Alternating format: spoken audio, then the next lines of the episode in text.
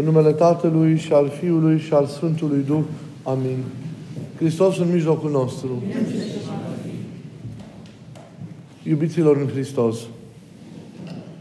cu ochii minții în această duminică, după botezul Mântuitorului nostru Iisus Hristos, îl vedem pe Domnul începând marea sa lucrare de propovăduire în Galileea copilăriei și a tinereții sale, cu aceleași cuvinte cu care, cu siguranță vă amintiți, și Ioan Botezătorul își începea propria sa lucrare de pregătire a poporului pentru venirea lui Mesia.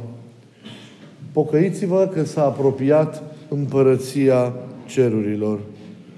Vă mai spuneam și cu alte ocazii că împărăția nu este o realitate care se va manifesta doar la sfârșitul istoriei, ci este o realitate pe care a adus-o cu sine Mântuitorul Hristos și a inaugurat-o din momentul începutului misiunii sale. De aceea de atunci și până la noi și până la sfârșitul acestei lumi, împărăția lui Dumnezeu este o realitate care lucrează, care cuprinde în ea pe toți cei care prin credință se unesc cu Mântuitorul Hristos și trăiesc statornic, statornic în El. Viața noastră are menirea de a se desăvârși așadar în viața împărăției. Poarta de intrare însă în această împărăție a cărei venire a pregătit-o Ioan Botezătorul și a cărui, a cărui început l-a pus Mântuitorul însuși prin propovăduirea sa și prin tot ceea ce el apoi a săvârșit pentru noi și a noastră mântuire, începutul ei este pocăința. Ea este începutul adevărat al întâlnirii noastre cu Hristos și a legăturii noastre personale cu El. A trăi în Hristos, a trăi viața lui Hristos, reprezintă conținutul împărăției. A te împărtăși de dumnezeiasca viață, a participa la realitățile acelea dumnezeiești și îndumnezeitoare care sunt dincolo de noi și de realitățile acestea mărginite, finite ale existenței de aici, reprezintă conținutul vieții împărăției. Un conținut care se poate trăi chiar dacă trăim în această lume, fără ca acest fapt să însemneze demisia noastră de la responsabilitățile și slujirile pe care le avem în viața, în viața de zi cu zi. Dar pentru a putea trăi acest conținut, care în cele urmă e, înseamnă relația noastră cu Hristos și participarea la viața sa dumnezească și la tot ceea ce El are, trebuie să trecem prin poarta aceasta a pocăinței. Pocăința, așadar, cum zic și părinții în schirile lor duhovnicești, este începutul a toate. Totul pornește de la pocăință. Totul merge mai departe născându-se și trăgându-și mereu seva din ceea ce însemnează această lucrare duhovnicească profundă a pocăinței în viața, în viața noastră. Dacă există mai târziu sincope, dacă există prăbușiri, dacă mai putem vorbi despre o viață trăită în păcat, după ce chipurile am pune începutul pocăinței, înseamnă că pocăința n-a fost pusă cu adevărat. Înseamnă că pocăința n-a fost trăită profund. Pentru că ea înseamnă începutul unei noi vieți.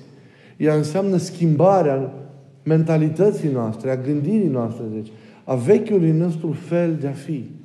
Înseamnă moarte pentru omul cel vechi și naștere pentru omul cel nou, cum zice Scriptura, înnoit prin harul, prin harul lui Hristos.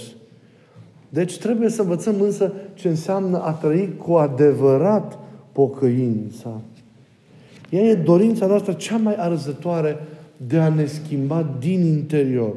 De acolo pornește ea și apoi se manifestă în toate cele din afară, umplând întreaga noastră existență. Înseamnă mai întâi o schimbare, ziceam, a mentalității noastre, a logicii noastre, a propriului nostru fel de a gândi, de a vedea, de a înțelege lucrurile și viața. Și apoi vizează modul nostru de a fi, modul nostru de a ne manifesta, de a ne purta. Venind însă, iubiților în Hristos, împărăția lui Dumnezeu, ea se izbește atât de tare de ceea ce căderea a lucrat în noi. De ceea ce am ajuns noi în urma căderii. Venind împărăția, ea se izbește de atitudinea și mentalitatea noastră pământească și deodată păcătoasă și căzută, se izbește în cele urmă împărăția de păcatele noastre. Și aceste păcate, toate trăite pe fundalul acesta al unei mentalități lumești, al unei logici lumești, dar în sensul căzut al cuvântului, împiedică împărăția lui Dumnezeu să pătrundă noi. Sau împiedică, ca, împiedică inima noastră să intre în împărăția lui Dumnezeu. De aici să fie cuprinsă, subsumată împărăției lui Dumnezeu. Pentru că modul în care noi suntem, modul în care gândim, cel neschimbat, cel căzut, e vrăjmășie, zice Sfântul Apostol Pavel, cu Dumnezeu. Într-un fel gândim și înțelegem noi lucrurile, într-un alt fel o face Dumnezeu. Și este o diferență incredibilă. Cât de mult ne-am dorit noi să-L coborâm însă pe Dumnezeu la înțelegerea noastră. Și să-L facem să asume cumva El mentalitatea noastră în loc ca noi să ne ridicăm și să asumăm mentalitatea Lui și felul Lui de a fi. Cât de mult dorim să-L coborâm pe Dumnezeu în logica noastră care, este, care funcționează atât de defect, care este atât de stricată, atât de viciată, de alterată. Pentru că uitați ce generează în viața noastră de zi cu zi. Ce generează înăuntru nostru, în relațiile dintre noi, ce generează în lumea în care, în care trăim. O logică căzută, departe de Dumnezeu, întemeiată pe egoism și trăi și care conduce la păcat. Am vrea însă din nefericire să-L coborâm pe Dumnezeu în logica aceasta și să împlinească dorințele noastre și trăirile noastre care sunt conforme cu această, cu această logică. Noi suntem cei care trebuie să ne ridicăm însă din cele de aici. Să ne desprindem din categoriile acestea ale căderii și să dobândim cugetul lui Dumnezeu. Dar e atât de greu. E atât de greu pentru că mereu și mereu ne izbim de, de, de, de, de aceste aspecte ale gândirii, ale înțelegerii noastre, ale voinței noastre, individualizate de voința, de înțelegerea și gândirea lui Dumnezeu. Dumnezeu ne convine atâta timp când nu ne bruschează în, în aceste strângi pe care noi le păzim cu o nefirească atenție în viața noastră. Voința Dumnezeu accepti până când îți convine. Când nu-ți mai convine, o nesocotești. Dumnezeu e bun câtă vreme e părtaș planurilor tale. Sau crezi tu că e părtaș planurilor tale. Apoi lași mai departe și slujești mai departe unicului tău Dumnezeu, care e mintea ta, gândirea ta, logica asta ta, care nu este logica aceea transformată de Harul lui Dumnezeu, convertită, înnoită cu adevărat prin lucrarea aceasta de viață făcătoare a pocăinței la care ne cheamă Evanghelia care, care s-a citit. E atât de greu pentru că, vedeți, trebuie să lovim în vechiul nostru mod de a gândi și de a fi și care e întemeiat pe slujirea propriului nostru eu, deci pe egoismul nostru născut, născut din mândrie și care creează atâtea, urmă false plăceri și satisfacții. Ei, pocăința nu înseamnă cosmetizarea acestui vechi fel de a fi, ci înseamnă schimbarea lui de plină și definitivă. Dar dacă aceasta nu s-a produs cu adevărat în viața noastră, înseamnă că pocăința noastră, ca început al schimbării noastre sau al viețuirii noastre cu Dumnezeu, a fost ceva formal, a fost un astfel de gen de cosmetizare. Ne-am aranjat un pic, am salvat aparențele, dar noi am rămas aceiași oameni aceiași oameni care mergem în continuare pe voia noastră, pe gândul nostru, pe vechiul nostru mod de a fi, care mizăm mai departe pe păcatele noastre, în sfârșit. Și la Dumnezeu apelăm ca la o alternativă. Și acest lucru nu este firesc. De aceea viața noastră este cum este. Pentru că nu s-a produs această convertire totală a ființei. Pocăința nu înseamnă doar putința de a împlini anumite rânduieli în afară. Ci pocăința înseamnă tocmai schimbarea din lăuntru a gândului, a felului nostru, supunerea lui față de voința lui Dumnezeu. Ceea ce, repet, nu e o lucrare ușoară. E o lucrare grea, dar este esențială. E o operație dificilă pe care noi înșine trebuie să ne o împlinim. E o prăpastie, deci, mare între logica lui Dumnezeu și logica noastră. Potrivit mentalității noastre pământești, spre exemplu, cel mai de preț lucru pe care îl avem e viața însă pe care nu o trăim ca pe un dar al lui Dumnezeu, ci o trăim de multe ori într-un mod egoist, supusă mereu dorințelor noastre, plăcerilor noastre, căutărilor noastre, voinței noastre căzute. Hristos însă prețuiește cel mai mult să-ți oferi viața, fie închinând-o lui Dumnezeu, cum El însuși sau legea veche spune, din toată inima ta, din tot sufletul tău, din, toate, din tot cugetul tău, din toată puterea ta, fie jertfindu-ți-o sau punându-ți-o la dispoziție în atâtea feluri, în atâtea modalități pentru aproapele. Domnul însuși zicând, mai mare dragoste ca aceasta, nimeni nu are ca viața sa să-și o pună pentru prietenii săi. Altă diferență de logică. Dacă aici pe pământ cea mai mare virtute sau stare e socotită starea aceea de dreptate, câte vreme mai vorbim de virtuți în lumea în care, în care trăim, că tot vorbim de drepturile omului, de demnitatea omului, omul ca fiind centrul lumii și ruptând pe, peste puteri pentru dreptatea sa personală. Ei, deci, la Dumnezeu e o mare virtute să suporți nedreptatea. Sau să lupți pentru adevărata dreptate care nu înseamnă dreptatea aceasta omenească pe care noi o căutăm și pe care noi, spre care noi tânjim și care în cel de urmă duce la, la, la, la o răsplătire răul cu rău. Nu duce nici de cum la înnoirea, la înnoirea vieții. Vedeți? Logica omenească are propria dreptate, în schimb, logica lui Dumnezeu are altă dreptate. Conform logicii lui Dumnezeu, dreptatea înseamnă, și o simțim în, în, în ceea ce El a, a, a împlinit către noi, o simțim în felul Lui de a fi față de noi, al lui Dumnezeu. Dreptatea Lui însemnează iertare, milă, condescendență, compasiune, înțelegere. Asta e dreptatea care vine de la Dumnezeu. Nu răsplătirea răului cu rău, nu supărare, nu taxare, nu, nu, nu etichetare, nu judecare.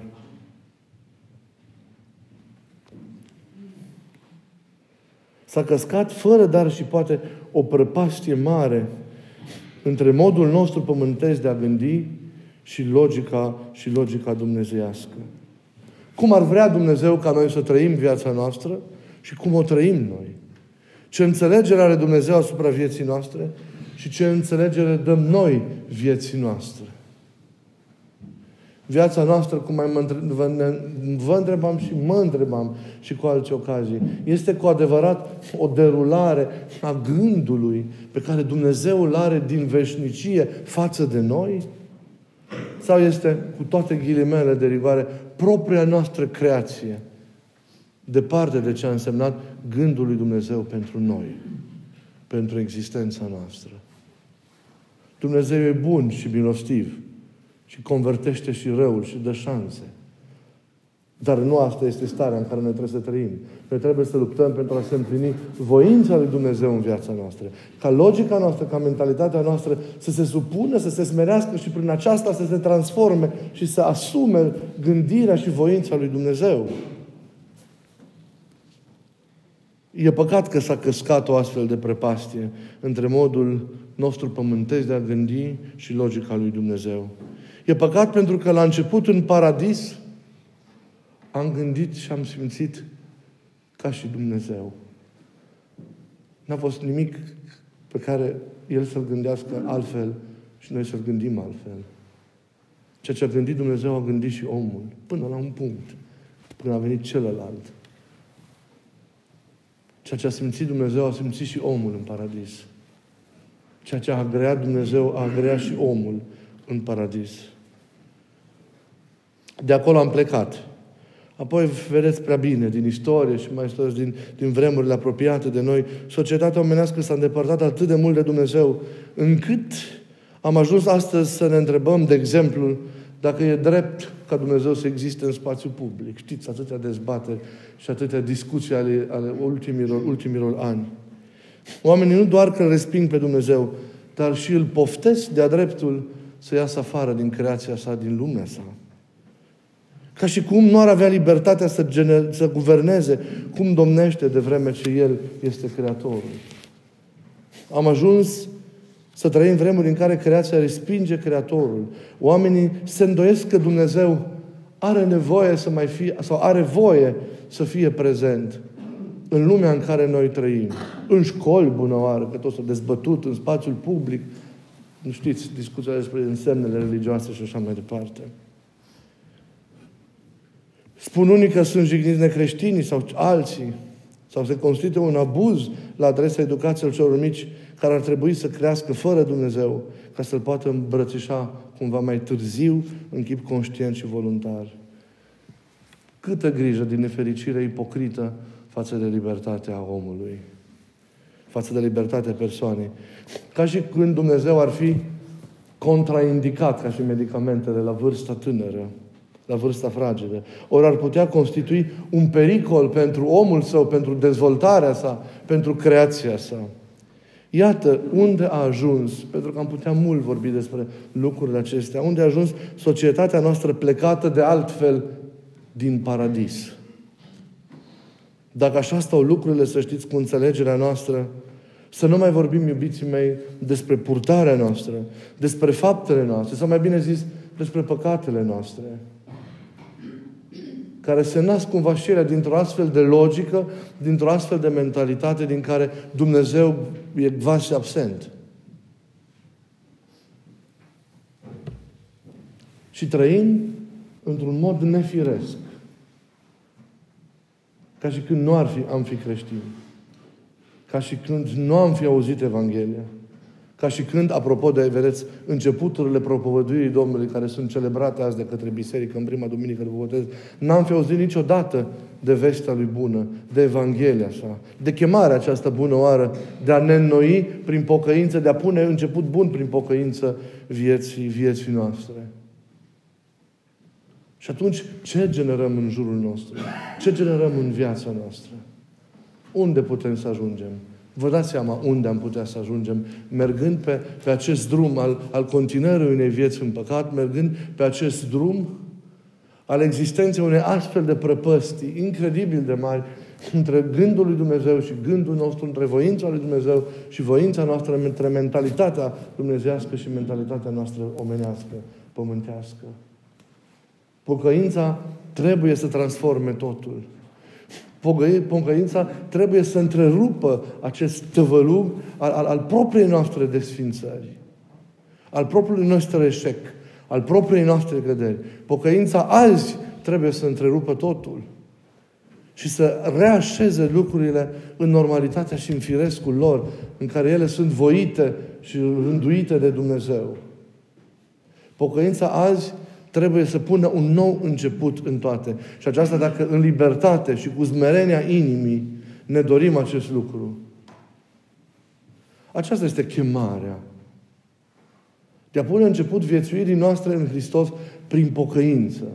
De a, deschide, de a deschide calea trăirii noastre în Hristos prin pocăință. Dar o pocăință, repet, nu formală, nu cosmetizată, ci o pocăință sinceră, adevărată, profundă, care să însemneze nu doar însușirea unor, unei sume de gesturi și de ritualuri exterioare, ci care să însemne înainte de toate schimbarea adâncă a inimii. Curățirea de păcate, oprirea păcatului și corectarea minții, a gândirii, a logicii. Reașezarea ei în normalitatea în care și în firescul în care au fost îngăduite de la început și rânduite prin creație de la început de către, de către Dumnezeu. Pocăința deschide, deschide viața noastră uh, pentru primirea lui Dumnezeu. Ne ajută ca să trăim viața Lui, să trăim viața împărăției. Să descoperim un mod nou de relație cu El, să descoperim un mod nou de relație unii cu ceilalți. Pentru că inima vieții în Hristos e viața dumnezească. Să ne ajute Dumnezeu pe toți să punem cu adevărat început bun vieții noastre prin pocăință. Acum când și Hristos își începe, iată, întorcându-se în Galileea sa natală, după evenimentele botezului de la Iordan, își începe misiunea sa. Să o luăm de la capăt. E o șansă pe care și acum, chiar dacă sărbătorile au trecut, dar în lumina lor încă suntem, e o șansă pe care și acum Domnul ne-o pune înainte. Dacă știm să auzim glasul, dacă știm să primim în noi această chemare pe care tainic o adresează azi inimii fiecăruia dintre noi. Pocăiți-vă că e aproape de voi împărăția lui Dumnezeu. E aici, e acum. Uite-o, se manifestă în liturgia aceasta. În cuvântul pe care Domnul vi-l pune la inimă. În prezența lui tainic aici. În pâinea și vinul care devenind trupul și sângele Lui vi se oferă spre viața și mântuirea voastră. Deja împărăția se manifestă. Deschideți-vă inima prin pocăință și primiți-o azi în noi, pentru că mâine s-ar putea să fie prea târziu. Să ne dea Dumnezeu fiecăruia timp de întoarcere, timp de recuperare, pentru a ne bucura încă de aici, de iubirea Lui și de viața Lui nesfârșită și mai apoi o veșnicie. Amin.